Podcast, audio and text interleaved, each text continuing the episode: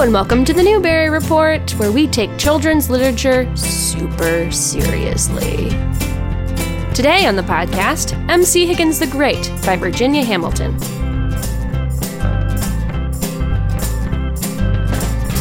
Hello, and welcome to the Newbery Report. I'm uh, Carrie Caston, uh, your trustworthy and honorable host. Uh, and joining me today is Carolyn Burns. Carolyn Burns, how are you? Hi, I'm good, Carrie. How are you? Great, thank you very much. So, uh, Carolyn, do you want to start with the back of your book? Sure. Um, okay. So, Mayo Cornelius, aka MC Higgins, sits on his gleaming 40 foot steel pole towering over his home on Sarah's Mountain.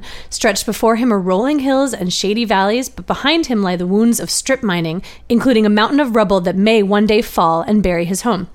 MC dreams of escape for him and his family, and one day atop his pole, he thinks he sees it. Two strangers are making their way towards Sarah's mountain. One has the ability to make MC's mother famous, and the other has a freedom that MC has never even considered. I appreciate the dramatics because the back of the book is written fairly dramatically. I like that ours, though different editions, are the same with the exception of mine doesn't say AKA MC on it. Oh, mine doesn't either. I just added that for our own benefit. That's great. So they stuck with this back of the book description despite how confusing it might be. yeah, so let's talk about these two strangers that make their way towards Sarah's mountain. So one of them is, I think, the basis of uh, most of what happens in the book, and that's our lovely character of. Lurhetta Outlaw. Oh, Oh, no. You don't I think- was stranger number oneing James K. Lewis, oh yes. aka the dude. Yeah, the dude. Yeah, I was like, are we in uh oh shoot, what's the name of that Coen brother movie? Uh, uh, the bowling. Yeah. Uh, Jesus. uh, no, Jesus, Big Lebowski.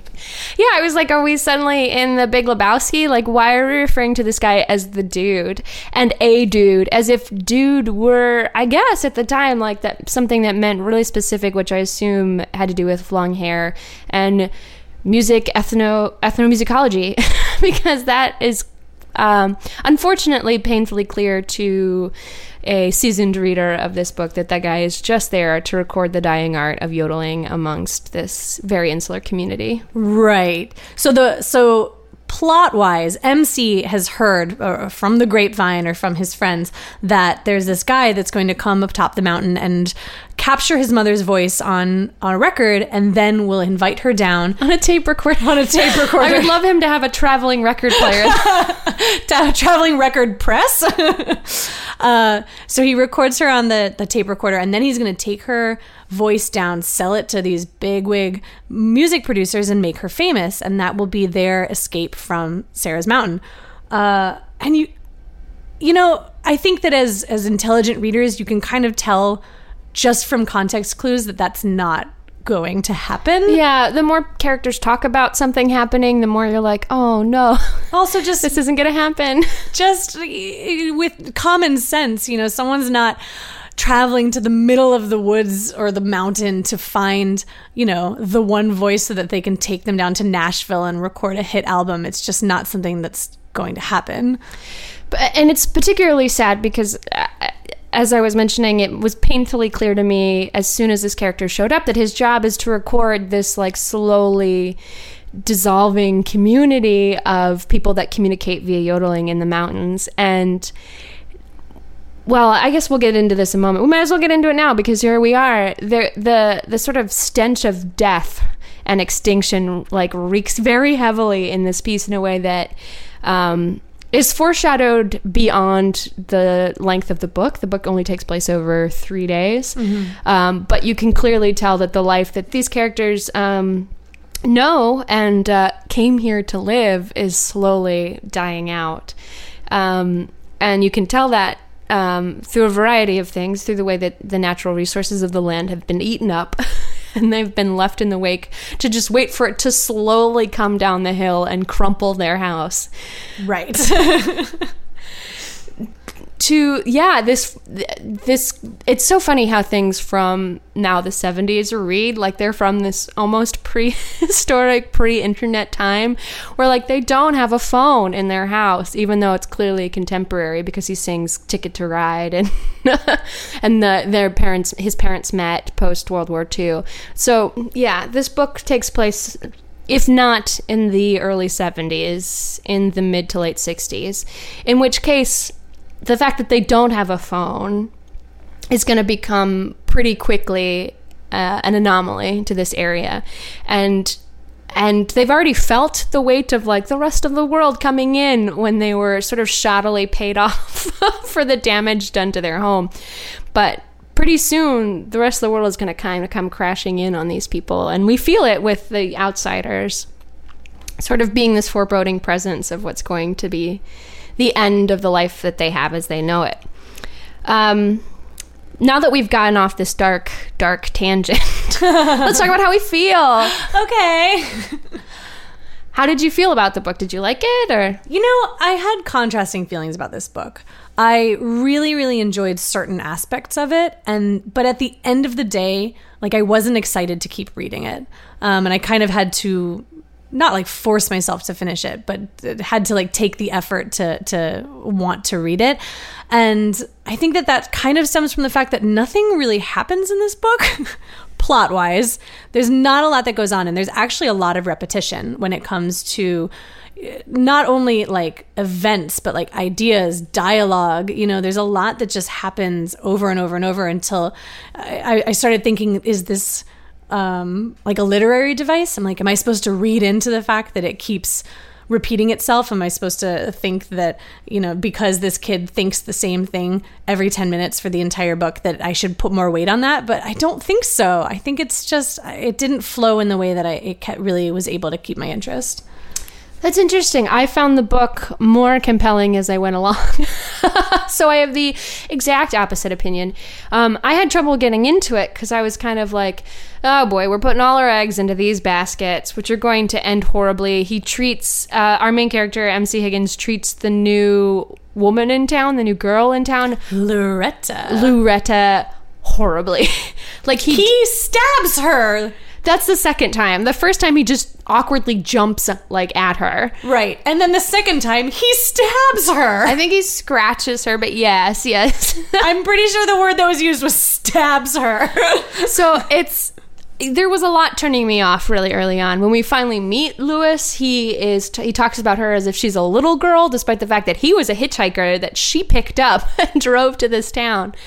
And it, there was so much turning me off. I sort of get a little hesitant with male lead protagonists, which I know is uh, both redundant and um, and uh, unimaginative of me to find as a turnoff. But the way that he plays with his father and the insane, the violent games that they partake in, which he then carries over into his relationship with this new girl, is like utterly, it just completely turns me off to wanting this guy to do well. I think though this is tangential, is that okay? yeah, of course. Okay. Uh, If we didn't have tangents, we wouldn't have a show. um, just because you mentioned the the fighting with his father. So the very first time we're actually introduced to the character of the father, he they they have this like wrestling session where you know the the dad kind of uh, is treating him in in the very uh, you know stereotypical fashion of like man up. Like if you're a true man you should be able to fight me. You should be able to wrestle. You should be able to you know take pain and do all that stuff. And at one point basically mc screams like mercy or whatever and the father lets up and he, you see that he's like a true dude. But the first impression that at least i got was that the father was one of those like overbearing aggressive probably emotionally distant fathers. And i was like oh what an interesting idea to have a child growing up in that sort of an environment. And where is that going to bleed over into the rest of his life? And then every other experience you had with the father past that was loving and nurturing and understanding. You know, like we we see glimpses into the father's racism, which comes out later, but at the same time, like he's accommodating to him and his friends. He's uh, even even though we know he's he has racist feelings towards this other family, the Kilburns, which are the witchy folk. Uh, when he eventually brings one of them over, he he supports it. You know, he doesn't say anything. He he allows this child to to come into his home. I don't know. It, it seemed like a weird 180 flip to me. Yeah. First off, that's the end of the book. so he, we had 270 odd pages of the father evolving to get to the point where, and it was basically at, at almost at knife point from MC that the father allows Ben to Ben, the son of the Kilburns, who MC has been hanging out with. I'll give you that. at knife point, which he didn't steal, but assumes the girl left for and Lurhetta left for him. Um, yeah, no, I agree. I think that there's so I we don't get the kids' ages until very late. Um, we get that MC is 13 when the father sort of makes fun of him for being 13 and having a crush. So by he's been following this girl Lurhetta who's walking around the woods on her own, who has a note from her mom so everyone knows it's okay. He's been following her around. The first time he practically jumps on her, like not jumps her, but jumps on her. And the second time, yeah, he pins her down, kisses her, takes her knife and marks her with it. Stabs her. Stabs. Her. I think it was a little lighter. I'm not justifying. It's wrong. it's wrong. And then he's like, "Why doesn't she like me?" Which Oh, honey, like I know you're 13, but you can't you can't think that that I guess that's how he thinks how women work. But in a way, isn't it interesting to just be, have a cultural study of a child that is so distanced from every other person that really the only people he comes in contact with are his immediate family and then his one friend that he's been forbidden to hang out with and has to do it in secrecy and then plop an age appropriate girl down in front of him. Yeah. I mean, I, I'm not But he does I'm- go to school. It's not like he's never met them before. That is true. But maybe there's something that turns him off, something that feels too close to home about the schoolgirls that he doesn't know how to interact with them. And I'll give you a transition occurs somewhere between 12 and 16 for boys. So it's possible that it's just coming on. Um, although we don't get hints of, we don't get sort of puberty um, signifiers in this. There's there's dreams, but there's no wet dreams. You know, there's there's anger, but there's no sudden, inexplicable anger. You know, everything feels pretty grounded. So not not that puberty isn't grounded. Puberty is an important and and uh, it's an experience you only have once. So maybe find a way to enjoy it. I think we should just say one word about Joan, not one word, several words about Joan's affection and love and commitment to um, not only the land, but the way that he divides his love and respect and devotion to the land with that for his wife, Banina. Is that how we say it? Mm-hmm. Are you just saying that? or- Banina. Banina. Okay. How he divides and um, respects both Banina and the land because she says, I don't want all of these tombstones in my yard where my kids are going to play. So he removes all of the tombstones of his family, of his ancestors who came to this, not ancestors, I guess, great grandmother and, and grandma, or yeah, his grandmother and father, because it's his great grandmother, right? Yeah. Of his grandmother who like escaped to this area with her baby from uh, presumably her terrible Irish husband, I guess, to found this homestead, which they own. Which is a sense of a source of pride, totally negated by the freeloading Kilburns who say you don't have to own anything, you can just farm it and squat. and he removes these tombstones, which for him are markers of, of honor, and hides them under the house so that she can have the yard that she wants for her kids. Yeah, I I don't know if I have any more of a comment other than just that that's it's beautiful. He's a complex guy, that Jones. And I think apart from MC, he's the one that's written the most passionately by the author. She really gives him like this full, full character to him. And he's in so little of the novel. As- eh, eh, and there's so much in their move back to the hills, which is clearly important to him because she had a job in an embassy. she had a presumably a great job that paid a good amount of money that she got the carpet, you know. Um, and they moved back for him. I mean, he says they wanted to go back to the hills, but you really get the sense that it was for him, and he doesn't even really have a job. She's Yeah. the one that works primarily. CMC, you can convince Lurhetta to live with you. Apparently, apparently, men can convince women to give up everything and live on hills with them. We have to take a quick pause. We'll be right back. This episode of the Newbery Report is sponsored by Payfully. Renting your home or spare room can be a great way to earn some extra income, but actually getting paid can take months. That's where Payfully comes in. Payfully is a safe and secure way to get paid for your upcoming reservations within 24 hours of them being booked.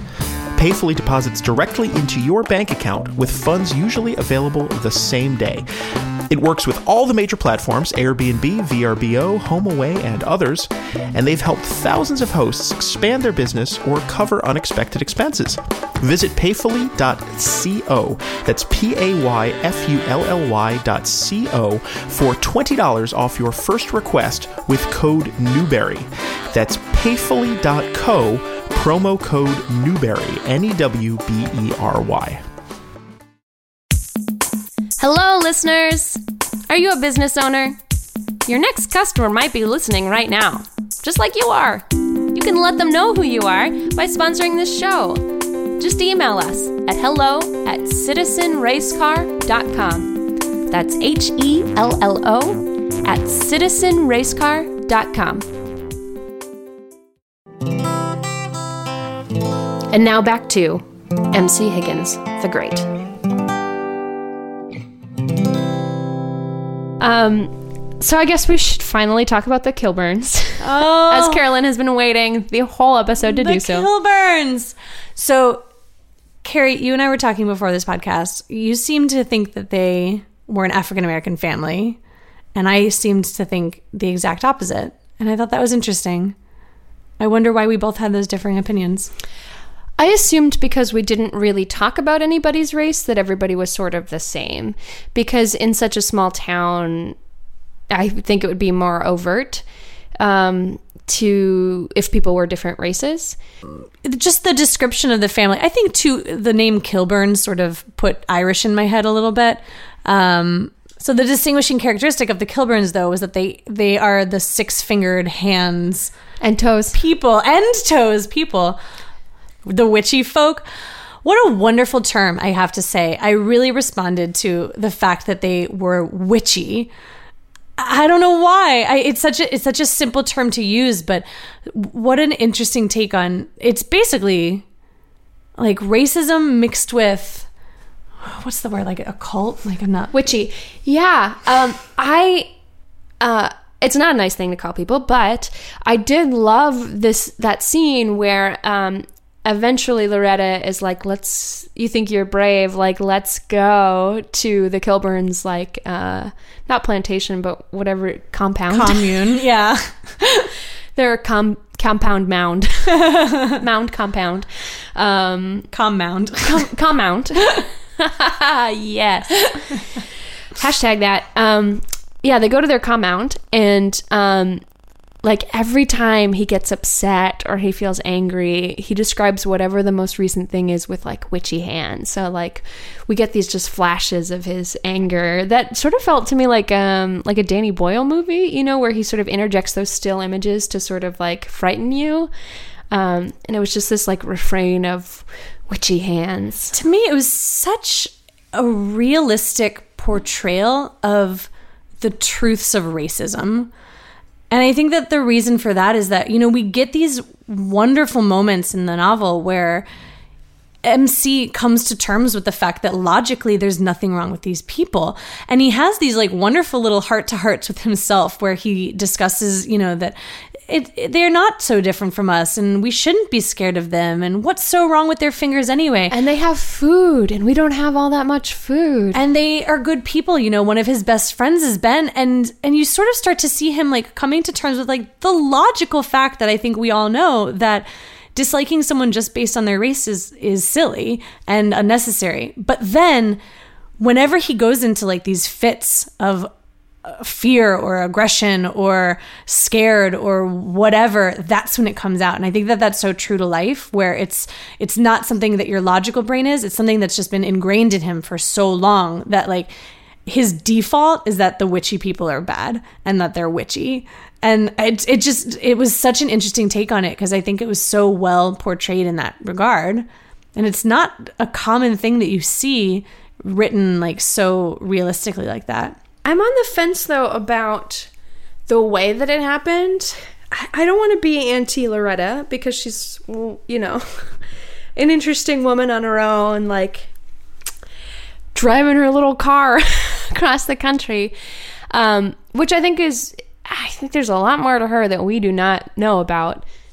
But the way that she goes about exposing his um, biases, I, uh, bias, biases, biases, um, is is like kind of cruel, and in action, she has only seen Jones be nasty. Because when the Iceman come, the Iceman cometh, um, he's a pretty reasonable he's a pretty reasonable guy to them you know he and he says he actually enjoys when they come because it's usually just him. And um, he tells their joke about charging 175 jk jk just 75 and and he defends his father but he doesn't take action. And so i think i, I don't know i'm of two minds in the same way that um, MC is of two minds hmm. about whether she went about it in the most respectful way possible because he gets there and they make fun of him the whole time. Mm-hmm. And she does nothing to support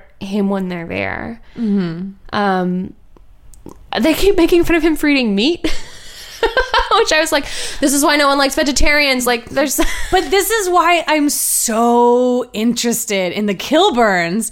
What a fascinating group of people that we just get to see this like tiny little tip of the iceberg of what a fascinating, cool people they are. And I just, I wanted, I remember like after we left the compound and we returned back to just like the regular MC Higgins story, I was like, I want a whole separate book that's just on the Kilburns. Oh, I could not stand them. but on these but on just this weird people that are like they're vegetarian hill folk they steal his rabbit's feet they, Yeah, we don't. I know we don't know.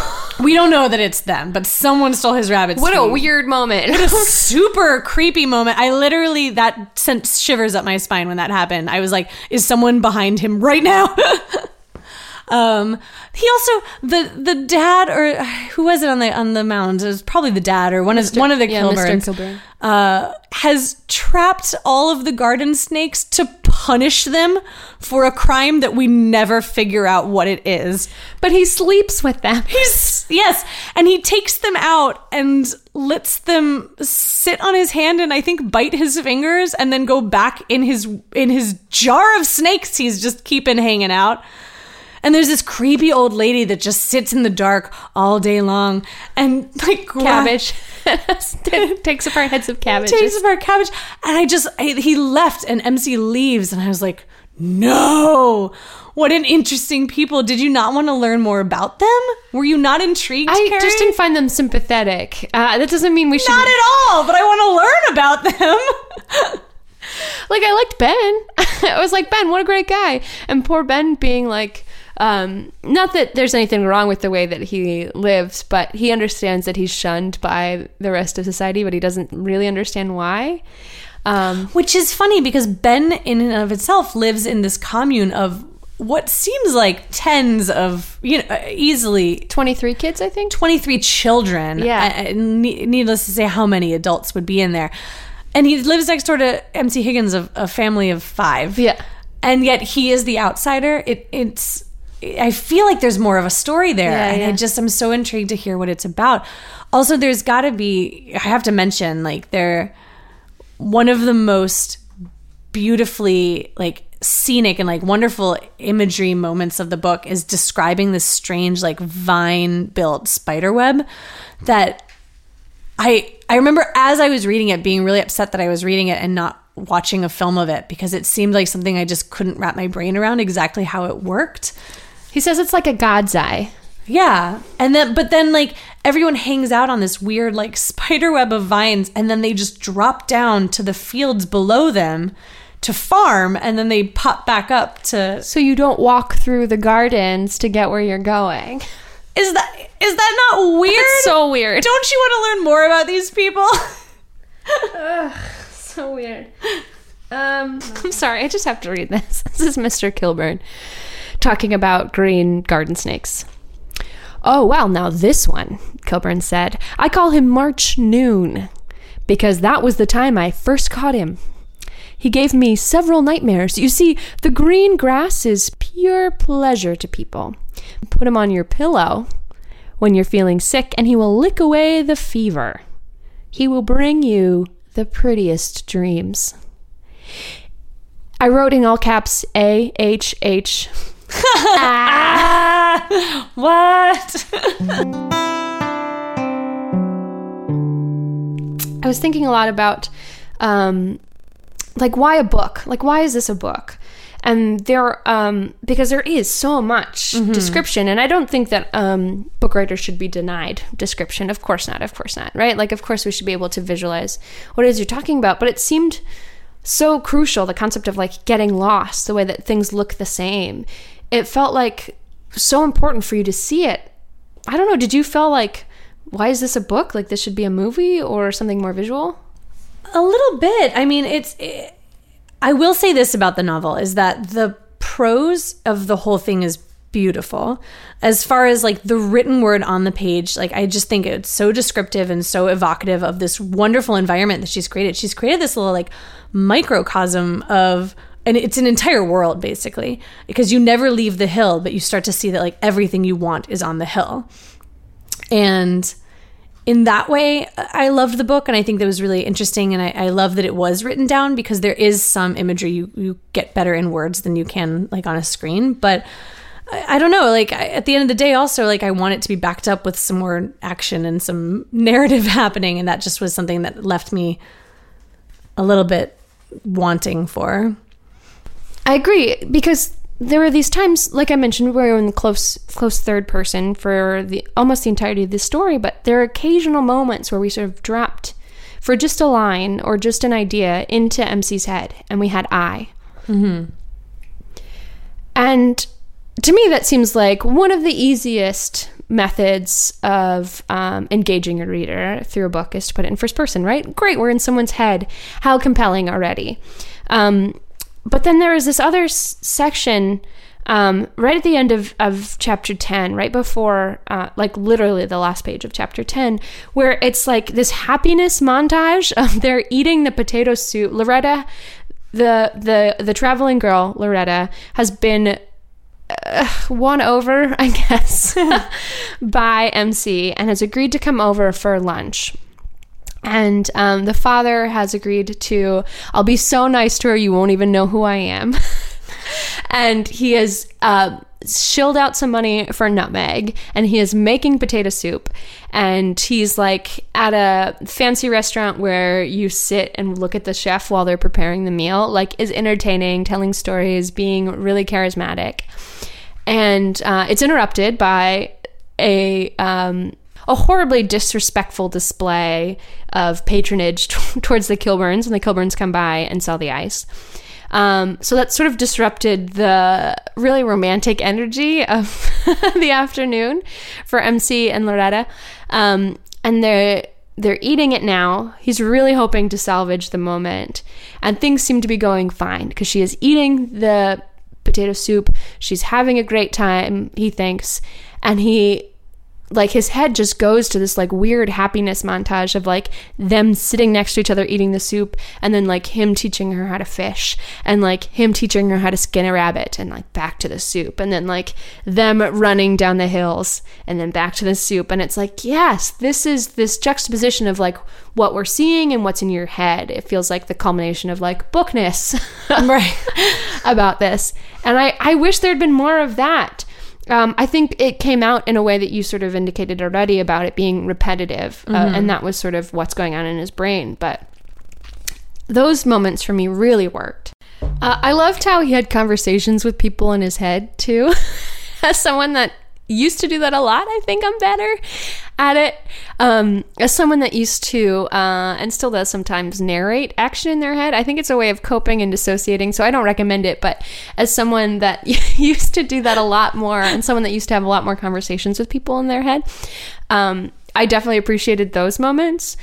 Though um, for him, I, it, I was on the fence about whether it demonstrated a complete lack of understanding for the person that he was talking to in his head, or a an understanding of those people. With Ben, we're sort of led to believe that that is how Ben would talk mm-hmm. and how Jones would talk, but the conversations with Lurhetta were like totally made up, right?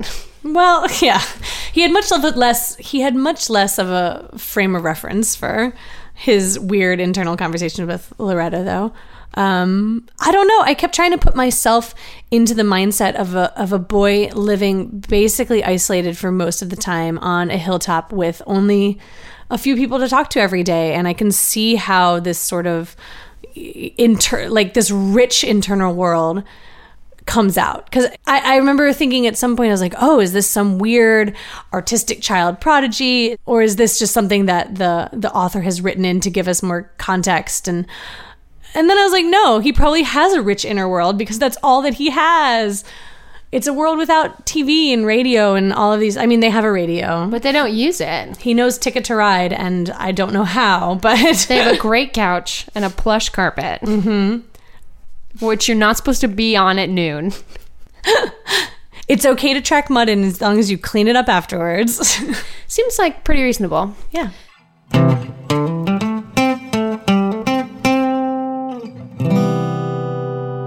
So I have two um, sort of illusions. An illusion of life, our uh, metaphor within the piece that describes how one could interpret the life that one is leading or should look at life. So maybe you can take one if you want one. Yeah. I'll read them both and you can pick.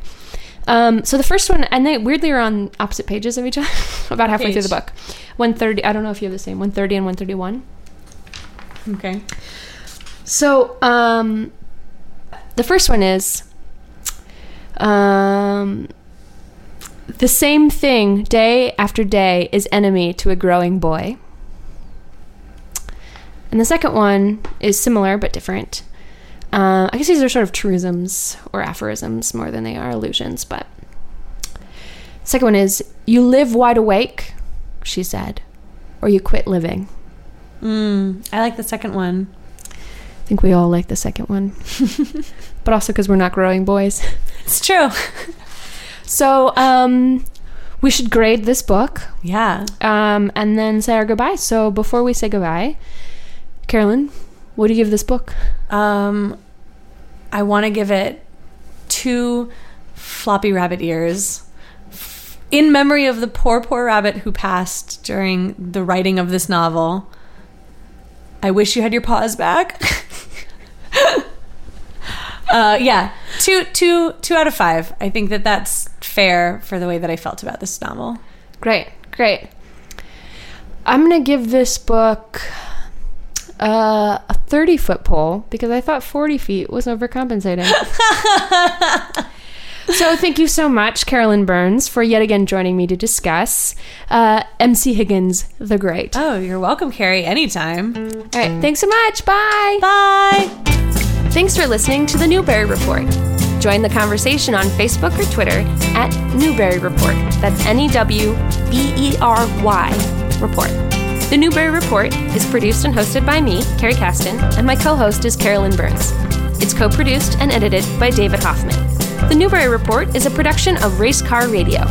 www.racecarradio.com. You can listen to new episodes there or on Apple Podcasts, Google, Stitcher, or any of your favorite podcasting apps. Join us next time for the 1976 winner, The Gray King by Susan Cooper. Racecar Radio is a division of Citizen Racecar. We tell stories.